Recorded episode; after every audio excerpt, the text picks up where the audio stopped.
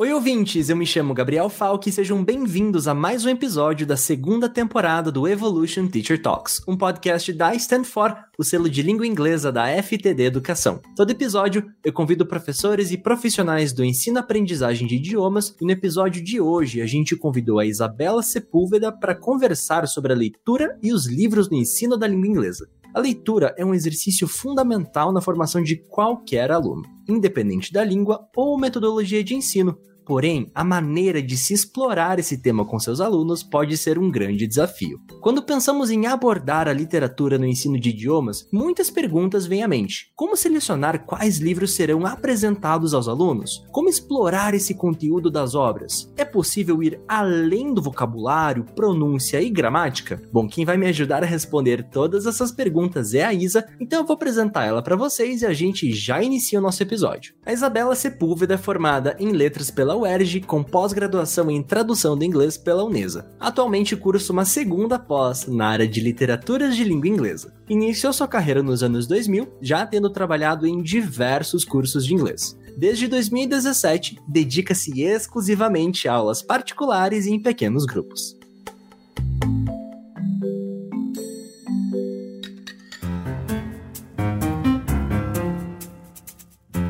Oi, Isa, obrigado por aceitar o nosso convite. Tudo bem com você? Oi, Gabriel, tudo bem? Tudo ótimo. Muito obrigada pelo convite. Fico bem lisonjeada de estar presente aqui no podcast. Prazer é todo nosso de estar recebendo você aqui nesse episódio com a gente. Isa, quem passou pelo ensino regular deve ter tido algum contato com literatura, principalmente ensino médio e em momentos antes de fazer alguma prova de vestibular ou Enem. Agora, se a gente pensar no quanto esse mesmo tema é explorado durante o ensino de língua inglesa, talvez ele não tenha a mesma evidência. Na tua visão, como que a literatura pode contribuir para o ensino da língua inglesa? Olha, eu acho que a literatura, não somente a literatura, a leitura de uma maneira em geral, a gente pode ler outros tipos de texto que não literários, ajuda de uma forma imensurável a aquisição de uma segunda língua e até mesmo a aquisição da nossa própria língua, né? A gente trabalha né, com língua portuguesa portuguesa também e os alunos que têm aula de português, os professores que trabalham com português, a gente está sempre ali tendo contato com leitura para melhorar o nosso português, para a gente aprender a ler, a interpretar, a escrever. E no ensino da língua inglesa, no ensino de qualquer idioma, na verdade, isso vai fazer uma diferença muito grande. O aluno que tem o hábito de ler, como eu falei, não só a literatura, eu acho que existe essa aura de a literatura ser algo mais importante ou superior, mas a leitura ela pode se dar de outras formas formas também. Você pode ler um jornal, você pode até hoje em dia ler no Instagram, né? Acompanhar jornais e ler pequenas notícias, estar sempre em contato com a língua. E às vezes parece que essa é uma atividade um pouco passiva. Os alunos têm a sensação de que eles estão lendo, mas não necessariamente o inglês deles está evoluindo. Mas com certeza tá. Talvez não seja tão evidente, mas você vai construindo uma base, você vai adquirindo um feeling mesmo da língua. De de repente você tá lendo um texto texto e assimilar determinada estrutura, ou se deparar com aquela estrutura diversas vezes, e um belo dia você usa, você nem sabe de onde que aquele conhecimento vem, mas você está colocando em prática aquilo que você internalizou. Isa, você fez um comentário interessante, que é os alunos comentam que não sentem, digamos, essa evolução, e é comum em aulas de inglês até as pessoas ficarem um pouco retraídas no momento de ter que ler algo em voz alta, muitas vezes por pronúncia, por vergonha. Você sente um pouco essa frustração em termos de alunos não tendo essa proficiência no momento da leitura ou não sentirem esse avanço, como que os alunos eles se comunicam com você em relação a essa frustração do relacionamento deles com o avanço a performance do quanto que eles estão realmente aprendendo e se desenvolvendo com o processo de leitura ou contato com literatura inglesa? Então, Gabriel, hoje em dia, como eu trabalho mais com aula particular em pequenos grupos, essa comunicação ela se dá de uma forma bem mais fácil. Então, os alunos que às vezes ali numa turma presencial antes da, da pandemia, por exemplo, com 15 pessoas em sala, ou mesmo com um número menor, mas ainda assim um número que para um aluno mais tímido, um aluno que é mais inseguro em relação ao inglês, ele não queria se manifestar,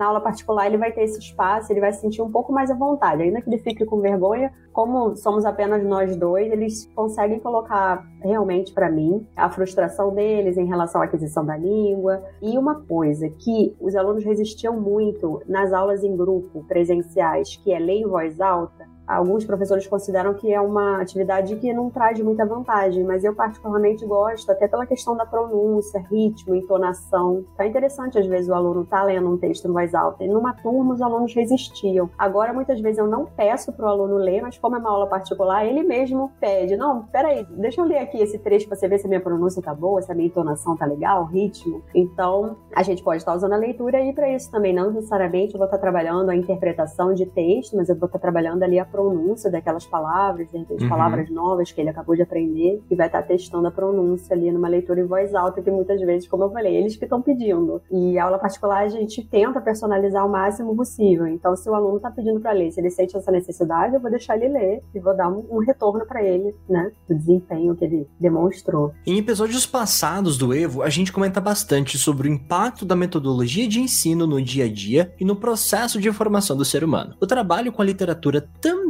pode contribuir para expandir o aprendizado sobre cultura? Será que a gente consegue dar um exemplo prático para os nossos ouvintes sobre essa relação de se aproximar com a leitura dentro de, de sala de aula, por exemplo, e um aprendizado um pouco maior sobre cultura? Sim, com certeza. A literatura ela vai trazer um aprendizado sobre cultura que vai além, até mesmo, como eu coloquei no início do, do episódio, de simplesmente estar aprendendo uma língua estrangeira. Você vai ter esse benefício lendo em português, lendo em outras línguas, mais ainda. Porque aí, no caso da outra língua, você vai ter ali a questão do vocabulário, por exemplo, que está muito intrinsecamente ligada à questão cultural, e até mesmo expandir os nossos horizontes em relação à história, geografia, hábitos, mesmo com crianças pequenas, que às vezes parece que não necessariamente a criança vai estar tá aprendendo alguma coisa cultural, mas ela vai estar. Tá. Então, assim, vou dar um exemplo bem bobinho, talvez. Tem um livro que eu trabalhava com as crianças quando eu dava aula para crianças de 3 a 5 anos, chama The Very Hungry Caterpillar é um livro bem famoso, professores de educação infantil devem conhecer, o autor é bem conhecido, ele até faleceu há pouco tempo, ele era bem ativo ainda, tem muitos livros publicados. E a Very Hungry Caterpillar, que é uma lagarta, come muitas frutas. Então ali, agora eu não vou me lembrar exatamente, mas você tem ali uma fruta, de repente, que não tem aqui no Brasil, um cranberry. Então, isso é um conhecimento de cultura, de, ah, essa aqui, gente, ó, é uma fruta típica desses países. Não tem aqui no Brasil, agora até tem no Brasil, mas durante muito tempo não tinha, né? Não, não era fácil de achar. Então é uma coisa relativamente simples, mas que o aluno está adquirindo esse conhecimento, né? E a gente vai ter isso, assim, na literatura muito forte, né? De você estar tá prestando atenção em elementos culturais, é, hábitos de outros povos, questões históricas. Você vai trabalhar uma obra, por exemplo, como Frankenstein com seus alunos, você vai trabalhar ali a questão histórica, né? Então é bem interessante. Com certeza a literatura pode expandir os nossos horizontes de formas assim que às vezes a gente nem imagina, mas que pode até mudar a vida de um aluno, trazer outras perspectivas. E eu achei legal que você falou crianças pequenas, e eu sempre tive essa curiosidade de a partir de que momento a literatura ela pode ser aplicada, né, e aproximada de um aluno, né? A partir de que idade é correto ou seria ideal que um aluno começasse a se aproximar e ter um pouco mais de contato com esse tipo de texto? A partir de que momento você, como professora, pela tua experiência, você introduz esse tipo de material para os seus alunos? Olha, para mim a introdução da literatura e da leitura não tem idade, assim. Desde do iníciozinho do curso você já pode trabalhar. Claro que, por exemplo, eu trabalhava as crianças mais novas com quem eu já trabalhei, foram crianças de 3 anos de idade, sendo que no início das aulas, né, a gente, um ano letivo no Brasil começa em fevereiro, às vezes a criança ainda tinha dois, só ia fazer três em março ou abril. Então eram crianças bem pequenas, crianças que não sabem ler,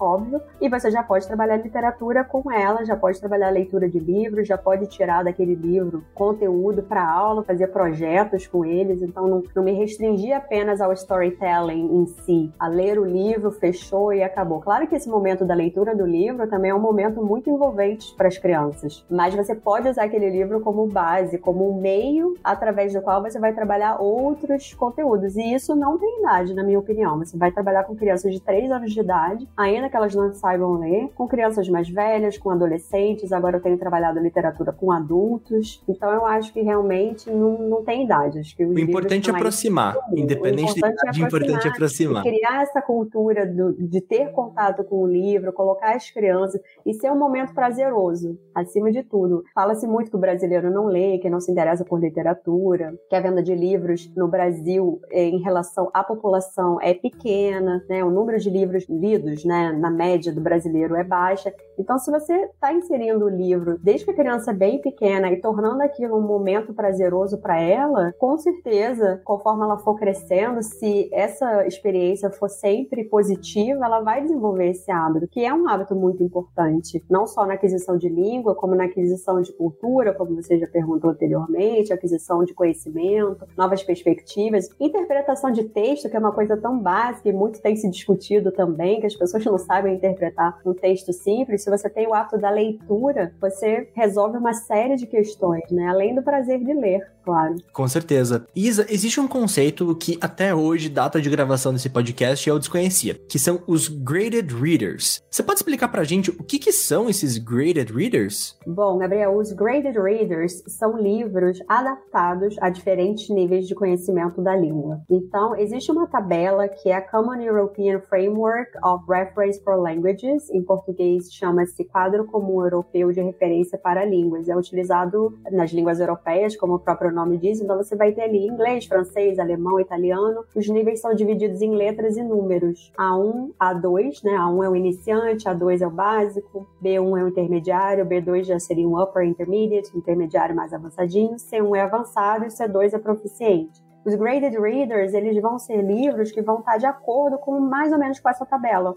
Então você tem ali um aluno de básico. Eu citei o Frankenstein ainda há pouco. Eu não vou pegar o Frankenstein original e vou trabalhar com esse aluno de básico, nem mesmo com o aluno de intermediário. Mas eu posso pegar o Frankenstein nivelado para A2, para B1, né? Que seria o básico, o intermediário. Ele não restringe que determinados alunos tenham acesso a conteúdos específicos e, na verdade, ele acaba aproximando para o nível que aí determinado aluno está passando durante o curso, para que ele também possa ter acesso a literaturas conhecidas conhecidas, assim por diante, ele não tem que ficar necessariamente naquele livro mais comum ali que ele tem o, o, o acesso ou apenas aquele texto de uma apostila, por exemplo. Exatamente, ele pode, inclusive eu como aluna, os meus professores usavam graded readers, e foi onde eu tomei gosto e passei a utilizar com alguns alunos na medida do possível, porque às vezes quando a gente trabalha em curso ou em escola já existe um programa fechado que nem sempre a gente tem essa oportunidade de fazer projetos um pouco mais elaborados. Mas com os meus alunos alunos particulares, eu tento fazer alguns projetos desse tipo, sim. E não só clássicos são adaptados, mas livros contemporâneos também. Então, nos sites das editoras, você vai ter lá todas as informações, inclusive em tabelas, por exemplo, de tempos verbais que são utilizados naquele livro. Você pode verificar se o seu aluno tem aquele conhecimento. Não necessariamente o graded reader vai vir com a mesma tabela do quadro europeu. Então, às vezes você depende da editora. Então, você não vai pegar um livro e vai estar lá A1 ou A2 2, mas vai estar tá lá nível 1 e nível 2. Mas o que, significa nível 1 e nível 2 para essa editora? As editoras disponibilizam no site essas informações. Então tem a questão do número de palavras, né? O nível mais básico vai ser um livro mais fininho, eles reduzem mais o livro. O nível mais avançado é um livro um pouquinho mais longo. Tem a questão do tipo de estrutura que é utilizado. Então você tem a tabela ali de pontos gramaticais, por exemplo, que estruturas são utilizadas. O meu aluno tem conhecimento para ler as estruturas e compreender essa história. Como é que eu vou trabalhar isso com o aluno? E é muito interessante também o, o Graded Reader, porque como eles são livros didáticos, eles já trazem questões para serem debatidas em sala de aula, exercícios de gramática, de vocabulário, questões de compreensão, de interpretação de texto. Então, é um livro que vem com esse complemento e também ajuda o professor na preparação dessas aulas,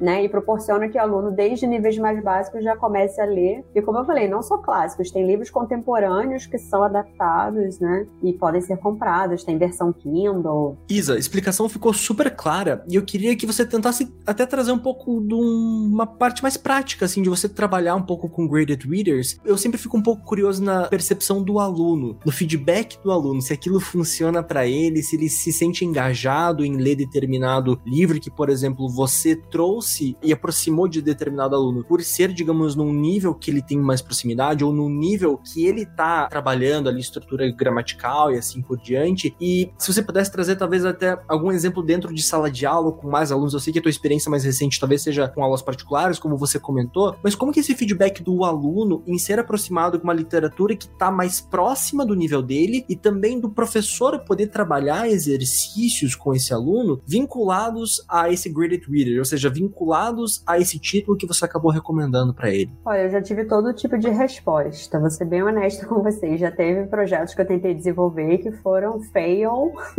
total. Os alunos não gostaram do livro, não se interessaram. Por outro lado, já tive alunos que começaram interessados e começaram a ler o livro, mas ainda assim acharam difícil, acharam que a história não era interessante. Por outro lado, tem alunos que pedem para ler. Agora, com as aulas particulares, isso tem sido mais comum, os alunos pedirem. Eu estava comentando de alunos pequenos, né? Com alunos pequenos a gente não usa graded reader, mas só para abrir um parênteses, às vezes é engraçado que a criança pequena ela pede mais para ler livros do que um adolescente ou uma criança mais velha. Mas enfim, olha, eu já tive todo tipo de experiência. Quando dá certo é maravilhoso, né? A gente propor o livro, o aluno sentir que para ele é uma realização, para muitos alunos é uma realização concluir uma leitura uhum. em inglês. Nesse momento eles sentem que eles estão, nossa, eu estudo há um ano, dois, três, quatro e agora eu consigo ler o livro, por mais que seja adaptado, eles têm essa sensação de realização. E por outro lado, já tive alunos que abandonaram as leituras e não seguiram adiante. Então, eu tento sempre personalizar, tento sempre buscar aquilo uhum. que interessa ao meu aluno. Agora, com os alunos particulares, eu tento também não impor um livro, eu coloco algumas opções. Olha, o seu nível para essa coleção de graded readers é o nível 2. E aqui tem alguns títulos que eu acho interessantes. Dá uma olhada na sinopse. Qual que você gostaria de ler? Vamos fazer um projeto de leitura? Eu sempre tento trazer a leitura de uma forma leve, de uma forma agradável, sem ser uma imposição. Porque como o brasileiro já tem essa resistência à leitura, né? A gente não tem essa cultura do livro tão enraizada na população de uma maneira geral. Mesmo a população com alto poder aquisitivo, muitas vezes não é uma população que lê, que tem o hábito da leitura. Então, tento sempre trazer de uma forma prazerosa. Se o aluno não gosta, eu a gente muda o título e, e, vamos tentando. É justamente isso que eu fiquei curioso. Como tratar com as frustrações dos alunos tipo, Isa, olha, trouxe um livro, não é para mim, não deu, não quero. Principalmente acho que a maior parte dos professores ou quem nos ouve tem experiência até com salas de aula com mais de um aluno, não necessariamente ali em aulas particulares. Como normalmente lidar com essas frustrações de uma recomendação, de você trabalhar algumas aulas em cima de uma literatura e no final a gente começar a enxergar desistências, o pessoal dá feedbacks negativos. Como que você lidaria com essas frustrações dos alunos? A frustração acaba sendo nossa também, né? Quando a gente se empolga e traz um projeto e dá tudo errado. Mas enfim, às vezes a gente vai insistir, Gabriel, e não vai ter jeito. O aluno ali ele não tá numa fase que ele tá interessado em literatura. Então, eu já parto para a questão da leitura. Tudo bem, então você não quer ler um livro, a literatura não te interessa, mas vamos ler outras coisas? E eu tento sempre buscar os interesses de acordo com o perfil do meu aluno. A gente que é professor, a gente conhece o nosso aluno, mesmo quando a turma é um pouquinho maior, a gente sabe. E tem determinados gostos que em comum, né? Os alunos de 11, 12 anos, o que, que eles estão ouvindo, o que, que eles estão vendo? E tentar trazer algum tipo de leitura dentro de um contexto mais personalizado. Então, não necessariamente eu vou conseguir trabalhar literatura, mas eu posso estar conseguindo trabalhar leitura de alguma forma, tentando buscar os temas que interessam ao meu aluno. Mas não é fácil, não, não vou mentir para você. Não é fácil, exige realmente um trabalho, um interesse nosso de estar tá correndo atrás, de tentar fazer com que o ensino da língua seja legal, que seja prazeroso e a leitura também, porque tem a questão também do inglês, as pessoas têm resistência, muitas pessoas se sentem obrigadas a estudar inglês. Então penso, nossa, eu já estou obrigada a estudar inglês porque o meu pai me obriga, a minha mãe me obriga, porque o mercado de trabalho me obriga, e ainda vou ter que ler livro. né? Alguns alunos têm esse perfil, e aí como é que a gente vai trabalhar com essas pessoas? Então a gente vai tentando de outras formas e, e vamos nos adaptando, né? A vida do professor é isso. É, eu acho que está bem claro quão importante é a introdução da leitura é, no processo de ensino-aprendizagem da língua inglesa, independente de ser literatura ou leitura, como você mesmo comentou. Agora, como saber quais são os melhores livros que um professor deve recomendar? Como que você selecionaria livros apropriados para o nível dos alunos? E a gente falou sobre os graded readers aqui, acho que até um pouco mais nesse caráter pessoal, não necessariamente no nível, mas como que você, por exemplo, identificaria níveis de interesse desses alunos para fazer uma recomendação assim certeira para que ele realmente se sinta engajado naquele livro que ele vai pegar e realmente consiga ir do, do ponto A ao ponto B, finalizar o livro e dar aquela sensação de ah, dever cumprido, terminei meu primeiro livro, quero tentar outro, quero um nível um pouco mais difícil ou preciso de um nível um pouco mais baixo. Como que você, como professora, tem esse termômetro de indicação de livros para os alunos que você tem contato? Então, Gabriel, como eu falei anteriormente, eu tento conhecer o meu aluno e, e o tipo de perfil que ele tem para trazer algumas recomendações. Atualmente, eu não tenho mais trabalhado com uma indicação tão certeira como você colocou. Então, eu coloco opções, porque eu acho que isso também dá um nível de liberdade para o aluno, ele se sente mais à vontade e, de repente, até mais empolgado. Então, tudo bem, eu tenho que ler um livro. Ah, não vamos falar assim, né? Eu tenho que ler um livro. Que tal a gente ler um livro? E que tal essa meia dúzia de título aqui? Será que não tem nenhum que te interessa? Mas essa meia dúzia que eu vou apresentar para o meu aluno, eu vou tentar passear ali pelo perfil dele, né? Ou pelo perfil do grupo, pelo perfil da minha turma e trazer algo que interesse. E muitas vezes eu não vou trazer nada. Eu vou deixar o aluno escolher. Quando eu trabalhava em escolas, em cursos, muitas vezes a gente levava os alunos para a biblioteca, ou não necessariamente todos os cursos que eu trabalhei tinham uma biblioteca, mas sempre tem pelo menos ali uma estante com vários livros que os alunos podem pegar. Uhum. Muitas vezes eu levava os alunos lá, eu apresentava os livros, compatíveis com o nível de conhecimento de língua que eles tinham. Colocava tudo em cima da mesa, a gente sentava, cada um pegava um. Você pode também estar fazendo projetos em que cada aluno lê um livro, você não precisa a turma inteira ler o mesmo livro. Você pode fazer um projeto que o aluno vai ler o livro que ele quer e de repente você está fazendo um trabalho posterior de leitura, mas não necessariamente todo mundo com o mesmo livro. E aí fica uhum. mais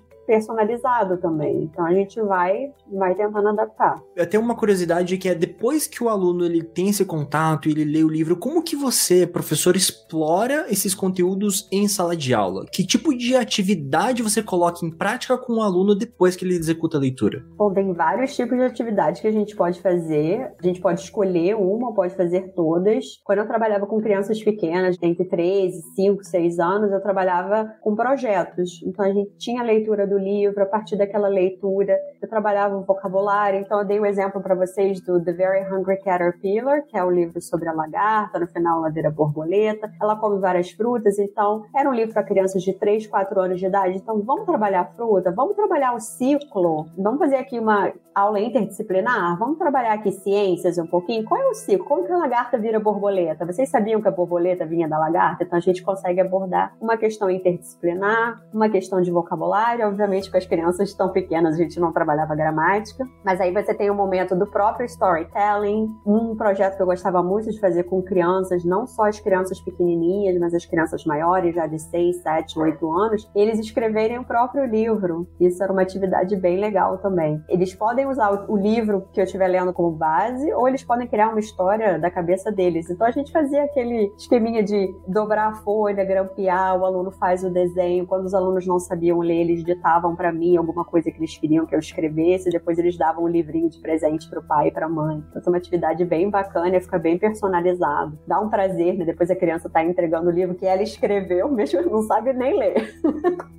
Mas escreveu um livro e entrega pra família. Você pode, né, com as crianças mais velhas, com adolescentes, com adultos, pegar questões gramaticais a partir de trechos do livro, questões de vocabulário. Você pode trabalhar escrita a partir da leitura. Eu tô citando muito Frankenstein, que é um livro que eu adoro e eu relendo agora. E eu pretendo até trabalhar com ele no projeto da, da minha pós-graduação em literatura. Você tem ali uma troca de cartas. É um assunto que é muito trabalhado em livro didático de inglês. Então, por que não, não necessariamente ler o livro inteiro, mas eu posso pegar uma carta do Frankenstein, trabalhar aquela leitura com os meus alunos, é apenas um trecho de livro, não é o livro inteiro. De repente, eu mesma faço uma adaptação para aquela carta ficar numa linguagem mais contemporânea, e a partir daquele conteúdo que é lido inicialmente, eu posso trabalhar escrita, posso trabalhar redação com o meu aluno. Então, pessoal, vamos analisar aqui como é que a gente escreve uma carta, como que começa uma carta, como que eu finalizo uma carta, como é que essa carta está dividida. Ah, hoje em dia ninguém escreve carta, né? A gente escreve e-mail. Então vamos lá, vamos escrever um e-mail em inglês agora, a partir dessa leitura. Então você está trazendo a leitura e, consequentemente, uma atividade de escrita, não necessariamente uma atividade só de gramática, ou só de vocabulário, ou só de interpretação de texto. Eu posso trabalhar, óbvio, trazer questões para debate, interpretação de texto também é uma outra abordagem.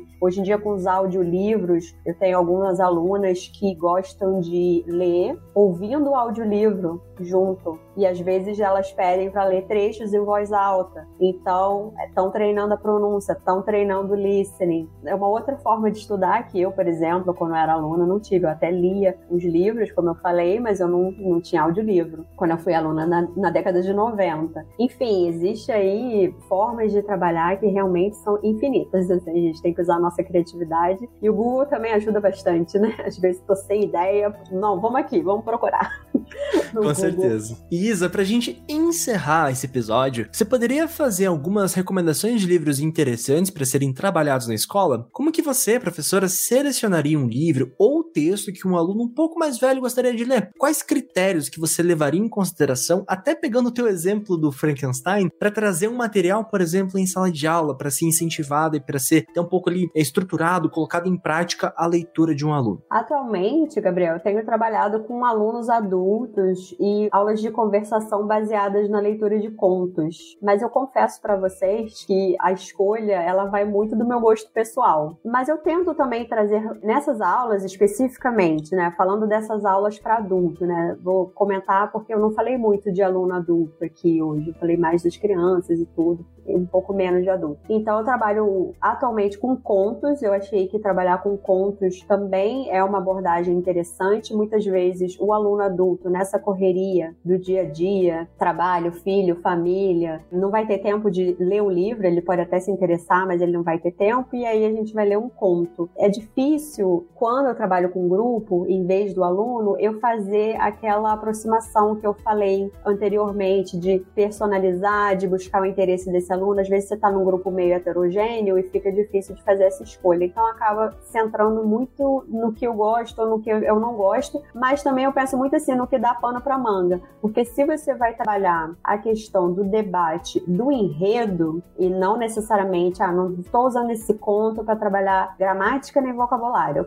O aluno lê sozinho, procura no dicionário as palavras, até com o livro digital isso é super fácil hoje em dia. Quem lê o livro digital clica e já tem o significado.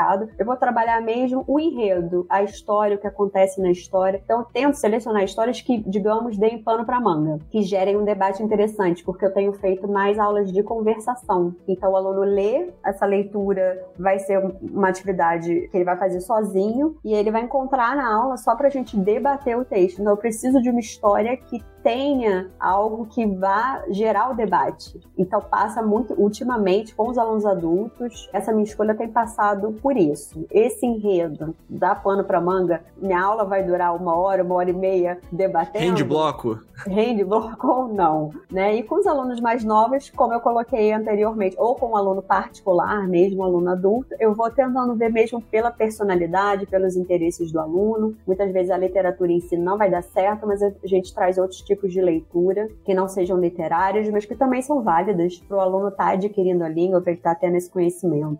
Isa, muito obrigado pela tua participação aqui no EVE, seja super bem-vindo e volte sempre. Obrigada, Gabriel. Eu que agradeço pelo convite, fico muito feliz em participar e espero ter ajudado os professores que estão ouvindo a gente. Se você gostou desse episódio, segue a gente no Spotify, Apple Podcasts ou na sua plataforma de streaming preferida. Afinal, o Evolution Teacher Talks está disponível em todas elas e temos episódios novos a cada duas semanas. Quero te convidar também para seguir a gente lá no Instagram, através da FTD Educação e conhecer os conteúdos extras no site conteúdoaberto.ftd.com.br. Ah, não esquece de compartilhar com seus colegas de trabalho, família e amigos para conhecerem esse projeto incrível da FTD Educação. Eu te encontro no próximo episódio e até a próxima, pessoal! Este podcast foi editado pela Maremoto.